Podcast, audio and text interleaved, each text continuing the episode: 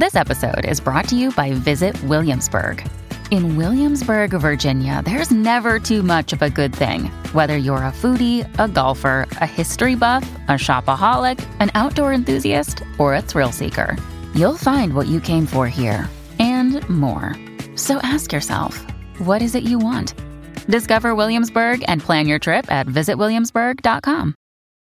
When you need mealtime inspiration, it's worth shopping Kroger, where you'll find over 30,000 mouthwatering choices that excite your inner foodie. And no matter what tasty choice you make, you'll enjoy our everyday low prices, plus extra ways to save, like digital coupons worth over $600 each week. You can also save up to $1 off per gallon at the pump with fuel points. More savings and more inspiring flavors make shopping Kroger worth it every time. Kroger, fresh for everyone. Fuel restrictions apply. This is Optimal Relationships Daily, episode 351. The secret to a meaningful life is meaningful relationships by Emily Esfahani Smith with Gottman.com. Hi there, I'm Joss Marie, and welcome to my show, the show where I narrate content exclusively about relationships. And today is no exception. I'll actually be narrating a guest post from Gottman all about the secret to a meaningful life. And I'm sure I speak for the majority of us when I say we'd love to jump right in and hear what the secret is. So let's get right to it and start optimizing your life. The secret to a meaningful life is meaningful relationships by Emily Esfahani Smith with Gottman.com. My friend Jonathan Shapiro has a morning routine. Every day on his way to work, he buys a newspaper from the same street vendor whose newsstand is by a busy subway station in New York. Though both Jonathan and the vendor have every incentive to rush through the exchange of goods for money and get on with their days, they always take a moment to have a brief conversation. Their little exchange, as humble as it may seem, reveals a great deal about how we can each lead more meaningful lives, as I write in my new book, The Power of Meaning Crafting a Life That Matters. Many of us are so caught up in our own lives, so rushed and preoccupied, that we acknowledge the people we are interacting with only instrumentally. We fail to see them as individuals. But Jonathan and the vendor break outside of their cocoons and form a brief bond with one another. Each of them lets the other one know that he is heard, seen, and appreciated, that he matters. If you ask people what their most significant sources of meaning in life are, they perhaps unsurprisingly list their close relationships. But as I researched my book, I discovered something that did surprise me. Our loose ties to others can be potent sources of meaning too.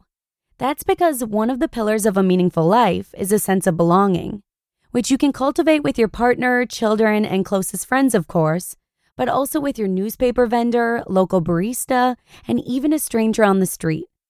These micro connections are sources of meaning we can all tap into to lead deeper and richer lives. When people feel like they belong, according to psychologists Mark Leary and Roy Baumeister, it's because two conditions have been satisfied. First, they are in relationship with others based on mutual care. Each person feels valued by the other. When other people think you matter and treat you like you matter, you believe you matter too, like Jonathan and the vendor. Second, they have frequent pleasant interactions with other people. Those moments can be joyful and fun, like when a parent and child play, or more emotionally neutral, like when a content couple holds hands while watching television together. But the key is that they happen on a regular basis and are not negative. Again, like Jonathan and the vendor. Belonging isn't a fixed trait of relationships. We can each build belonging with another person by doing certain things. One excellent way is to make sure we're responding to one another's bids, as the psychologist John Gottman calls them. In relationships, people are constantly making bids for affection. For example, let's say a couple is sitting at the breakfast table and the wife comments on an interesting headline in the newspaper. At this moment, she is making a bid for her husband's attention and hoping that her husband responds by acknowledging her warmly. Her husband now has a choice. He can either ignore her bid or barely acknowledge it, or he could affirm her bid by saying something like, How interesting, tell me more and this would create a moment of belonging that both of them could share. But if small moments can kindle belonging, they can also destroy it. For example, one day when my friend Jonathan went to buy the paper, he realized he had only big bills. The vendor could not make change for Jonathan, so he smiled widely and said, Don't worry, you'll pay tomorrow. The vendor was making a bid to take their relationship to a higher level of trust and intimacy. But Jonathan tensed up and shook his head. He insisted on paying for the paper, so he went into a store and bought something he did not need so he could make change. He handed the vendor a dollar and said, Here you go, to be sure I don't forget. In that instant, the dynamic of their relationship changed. The vendor reluctantly took Jonathan's money and drew back in sadness. I did the wrong thing, Jonathan later said. I didn't accept his kindness. He wanted to do something meaningful, but I treated it as a transaction. The vendor isn't the only person, of course, who has felt cut down by rejection. Psychologists have found that social rejection can make both the rejected and the rejector feel alienated and insignificant. As Jonathan learned on a crowded street corner, the smallest moment of rejection can knock the meaning out of a connection as easily as the smallest moment of belonging can build it up. After Jonathan dismissed the vendor's bid for mutual trust, both of them left each other that morning feeling diminished. Fortunately, the two men were able to restore their relationship. The next time Jonathan saw the vendor, he brought him a cup of tea. And the next time the vendor offered Jonathan a newspaper, Jonathan thanked him and humbly accepted his gesture of kindness. They continued to share a quick conversation each day. We can't control whether someone will respond to our bids, but we can all choose to reciprocate one. We can decide to respond kindly rather than antagonistically to one another. We can choose to value people rather than devalue them. We can invite people to belong. And when we do, not only will our own lives feel more meaningful, but our relationships will be better too.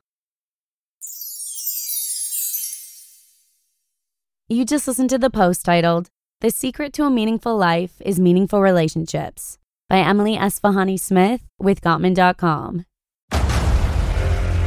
Discover why critics are calling Kingdom of the Planet of the Apes the best film of the franchise. What a wonderful day! It's a jaw dropping spectacle that demands to be seen on the biggest screen possible. We need to go. Hang on. It is our time. Kingdom of the Planet of the Apes. Now playing only in theaters. Rated PG 13. Some material may be inappropriate for children under 13. Another day is here, and you're ready for it. What to wear? Check. Breakfast, lunch, and dinner? Check. Planning for what's next and how to save for it? That's where Bank of America can help. For your financial to-dos, Bank of America has experts ready to help get you closer to your goals. Get started at one of our local financial centers or 24-7 in our mobile banking app. Find a location near you at bankofamerica.com slash talk to us. What would you like the power to do? Mobile banking requires downloading the app and is only available for select devices. Message and data rates may apply. Bank of America and a member FDIC. Emily is the author of The Power of Meaning, Crafting a Life That Matters, and she's also an editor at the Stanford University's Hoover Institution, where she manages the Ben Franklin Circles Project, a collaboration with the 92nd Street Y and Citizen University to build purpose and community. And we're super happy to have her content on the show, so thanks to Gottman for letting us share it. But with that, let's keep today's outro short and sweet for ya. So take it easy, and I'll see you again tomorrow, where your optimal life awaits.